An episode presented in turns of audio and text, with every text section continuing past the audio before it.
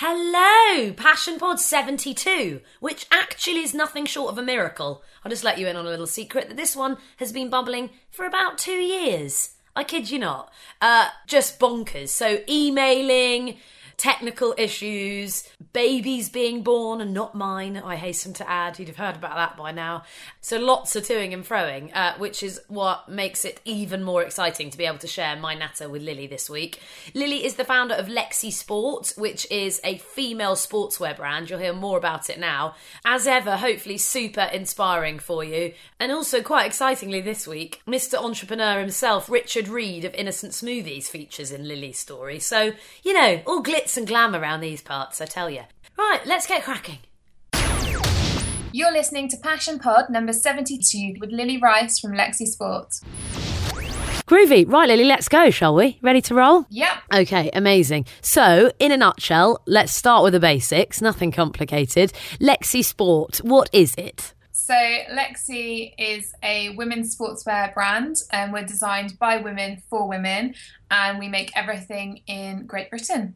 Amazing. It's not like you practiced that before or anything, is it? so, so we have an official spiel, but I never actually remember it, so I just say what it is. I think that sounded very professional. So, if I was to look at something Lexie Sportish, what sort of style do you guys go for? What's your sort of, yeah, your theme, I guess? I don't know much about fashion, so apologies if those aren't the technical terms. Well, the kind of idea behind Lexie is creating pieces that inspire women and girls into sport. Um, so, we create pieces that we think that they're going to want to wear. Um, I think like one of our big issues was that our competitors in terms of the big boys. Um, they're great now they're much better but before we launched and when we were launching a lot of them you know had men heading up the team or they were brands that were started as menswear brands. And so their women's offerings were pretty like lackluster. A lot of them we always say like pink it and shrink it. Like they take the men's stuff they make it slightly smaller and then they get oh let's make it pink and give it to us. And and yeah we all love that don't we? Yeah exactly. Especially it's always that blooming salmon pink oh rank. it just just looks like a sausage. It's bad. so Women wandering around as sausages. Love it. Every yeah. gym, watch out. When you feel most vulnerable as, as well, like when you're exercising, you're at the gym, you know, maybe you don't feel great, you're a bit sweaty, and then they're like, yeah, look like a sausage. Brilliant. um, so, uh, so yeah, we tried to kind of, you know, do the opposite, create pieces that you would want to wear outside the gym as well as in it. So a lot of that is like, applying kind of my technical and my performance background, but in a way that's really kind of clever and attractive. So we use a lot of power mesh, which is a really nice um, mesh, and we use a lot of angular panels and stuff. Um, and then one of our big things as well is creating prints. So we'll create. Um, yeah, I love that on your leggings. You you got great prints on your leggings. Yeah, which like is great because they stand out, but they're also really cleverly considered. So like the base colors we use a lot are quite dark so that you know if you're a bit conscious it's still not like totally out there and yeah, but it gives a bit of a jazzy compared to the plain old black ones that we all wear all exactly. the time. Yeah. So yeah, that's kind of what we do. You know, we have a lot of Art Deco inspiration because that was when women's sportswear kind of first started, and angular points and stuff often look really flattering on female forms and things. So it's just really like kind of working from the female body and looking at kind of all shapes and sizes of female body rather than just kind of like your average athletic look because you know we're all different and, and thinking about that and thinking about what we might be conscious of or what we might want to show off and and trying to do that. Oh it's wicked. That's so good. Like so cool to have a bit of an idea in a nutshell. The best way is people to look at the photos as well. We'll put some photos obviously up with the podcast but that could be our like visual aid to it. Um, tell me take me back. What was your background? How did you get into setting up lexie sport I was always really interested in fashion. I always kind of wanted to work in fashion, but I guess I kind of didn't really at that point know what the job roles were other than kind of design. And then alongside that, I'd kind of always been into sport, but I was kind of mostly into football and things like that. And at that time, there kind of wasn't a lot of women's sportswear that was appealing, especially like as I moved from being, you know, younger to being a teenager where I was kind of more conscious of what I was wearing. Yeah. Um, and so it kind of, the two paths kind of met. I was studying um, my foundation at Central St. Martin's and I started a course of fashion at Bristol at UWE, but I kind of felt like it wasn't quite right. So I took a gap year. And then while I was on the gap year, they started the uh, sportswear course at Falmouth, which at the time was the only one. So I was able to kind of jump onto that one using my credits from my first year and, and move into the first graduating year of that.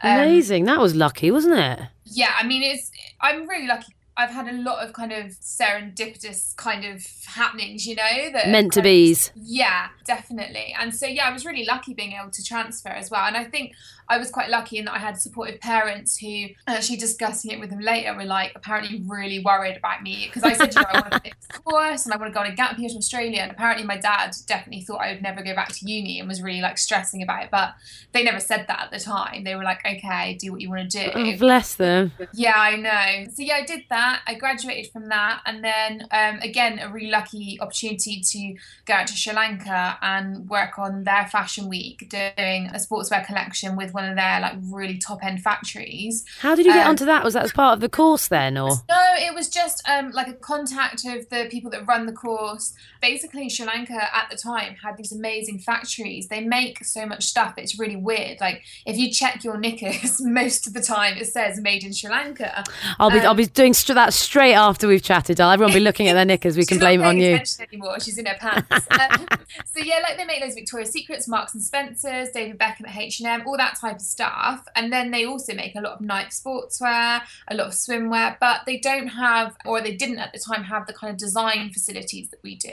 So the idea was to kind of match designers from you know here with their amazing factories to show what the factories can do. Amazing. Um, what a cool opportunity, though, that. Yeah, four months living and working over there was amazing and, wow. and so much. So that was a really kind of good, you know, springboard to start with. And then from there, I went to work for Umbro, who at the time were owned by Nike. So it was you know, a really amazing company to work for. And what was the job that was that as a designer? Did you start there, or what was the, yeah, the role? Yeah, I worked as a, a performance sportswear designer. Um, so I was working on the football kits, but you know, and I really enjoyed it, and I got to travel a lot and learn so so much, and I met loads of amazing contacts. But the issue for me was that I always knew I wanted to do women's wear because, like I said, I'd always kind of had this problem and noticed that there just wasn't this sportswear out there. Yeah. Uh, so yeah, it sort of it came to a head, and I was like, you know. I, want to leave and I think I'm going to do freelance and I think I'm going to, you know, try and learn a bit more and then I'll set up a business. And then I was just in the car one day and heard um, Richard Reed, who started Innocent Smoothies, on I think it was oh, I can't remember his name, the cute one from Radio One. His, his show.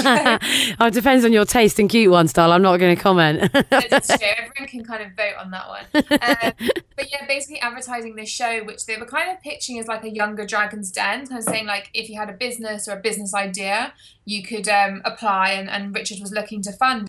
Or I was like, well, you know, I've got this idea, and that's kind of how it started. God, amazing! And so then I guess guess it was the case of like kicking things into gear in terms of I don't know, had you got a business plan or stuff like that? How did you then go about the next stage? Well, I I applied and I obviously had handed in my notice and was kind of like, oh, I'm going to do freelance. It was really weird because at the time, my husband, who was my boyfriend at the time, um, he was living up in Surrey, and I was like, well, I'll spend the summer in Cornwall. When your house lease comes up, I'll move up. We can move in together.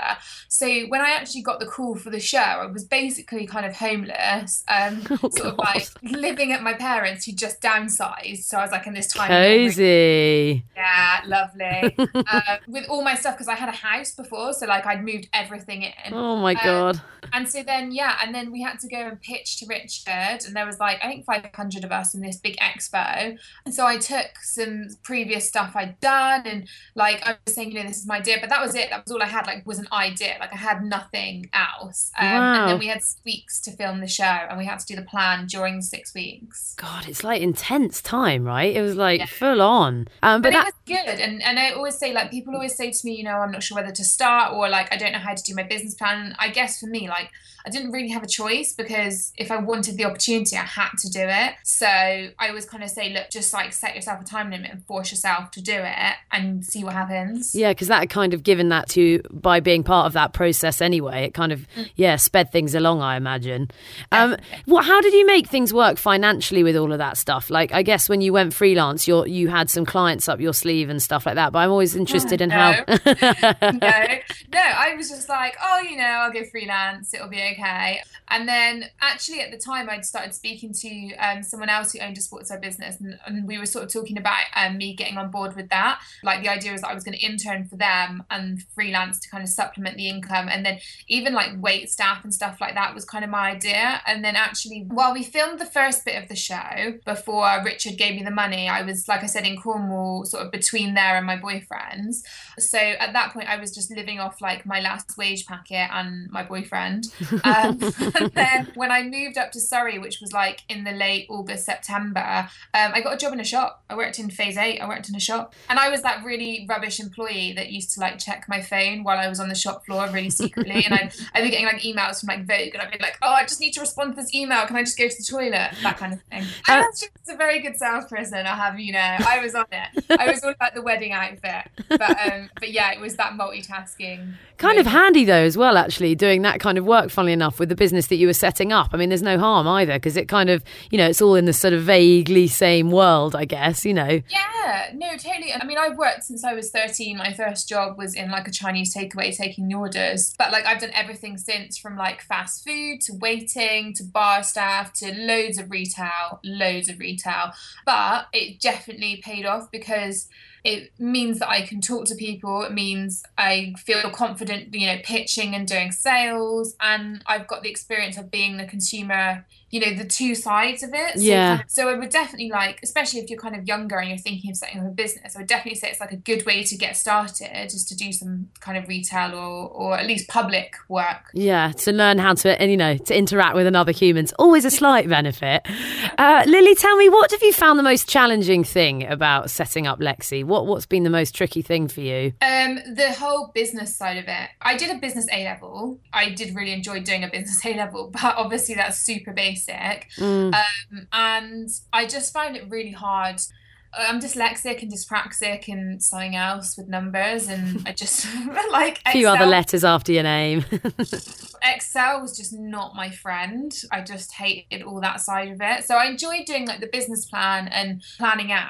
But for the first year, my dad had to come up and spend like a weekend with me to help me sort out my orders, know, because it was just a mess. Like I yeah. had some kind of system, but it wasn't a sensible system. So it was that stuff, putting that in place was really hard. How do, how does that work for you now? How have you found a way around that? What, what's been your sort of solution? I think accepting help and advice is like a huge thing because when you first set up, you're so excited and you think you know what you're doing, and actually, like loads of the advice I was given, I would ignore, and I didn't think I was ignoring it, but I was just kind of like, well, you know, we planned to do it this way, we'll try it this way, and now looking back, I'm like, oh yeah, they were right.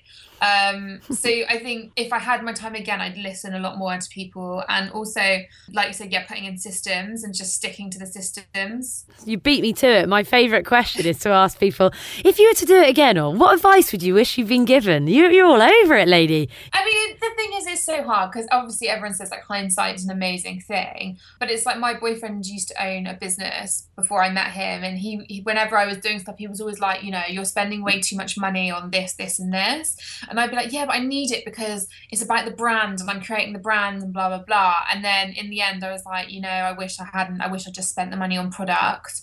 And then Richard always used to say to me, try and get other people on board, try and build a team. And it's really hard. I was like, once you've got a business and it's going, then there's something tangible there. When it's just an idea, you can like get everyone involved when it's an idea and try people out because there's nothing to lose. Like people get worried about like, oh, they might steal my idea. Well, they might, but someone else in the planet is going to have that idea anyway. So like I wouldn't worry about that. But like once you've got a business, then there is something physical that you've worked at. And then I think it's a lot harder to get people on board at kind of a co-founder level. You'll always feel like it's your baby.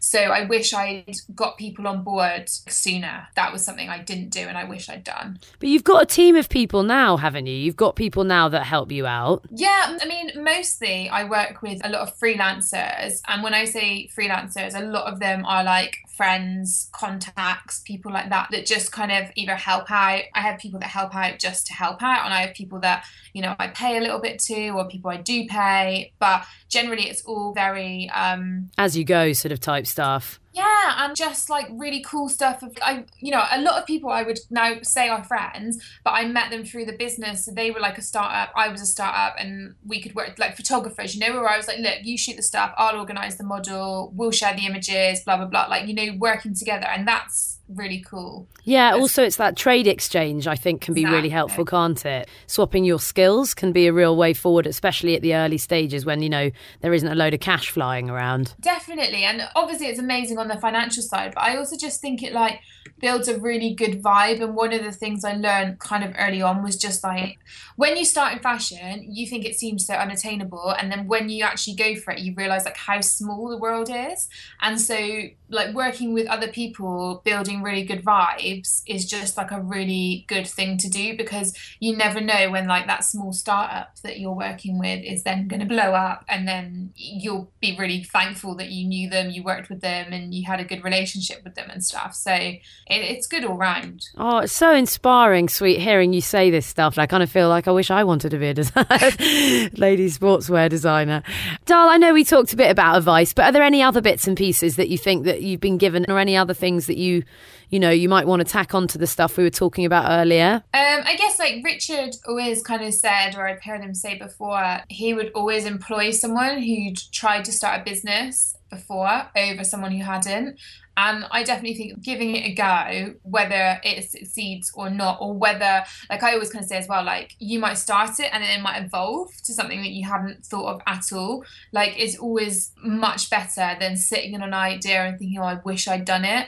And for me, I kind of the skills, the people, the opportunities I've had through Lexie have, you know, totally outweighed any kind of worry over not doing it. So, I mean, that's a big thing for me is kind of like, yeah, just go for it. You've got an idea, obviously, you want to put the plans in place and try and forecast as best you can, go about it sensibly. But at some point, you just have to make a leap, and you definitely should. You've been listening to Passion Pod number 72 with Lily Rice from Lexie Sports. She speaks the truth, right? Thank you so much to Lily. Just so great to have finally got that chat together um, and some brilliant advice. Just so, so wicked to be able to share it with you. If you want to listen to a few more of these, don't forget you can find us on iTunes. If this is not quite enough inspiration, you need another little dose, there's loads of them on there. As we said, Lily's number 72, so plenty to take your pick from. All sorts on there builders, actors, wine tasters, hand balancers chefs, foodie people, textile designers. I mean, there's a right old mixture. If you think we're missing anyone, though, by the way, please let us know. You can find us on Twitter at PassionPods or ping us an email, head to our website, passionpods.co.uk. Uh, talking of the mixture, next week, freelance political journalist. Just how we roll. Tell ya. Uh, really looking forward to chatting to him. Um, so make sure you join us for that. In the meantime, have an absolutely awesome one.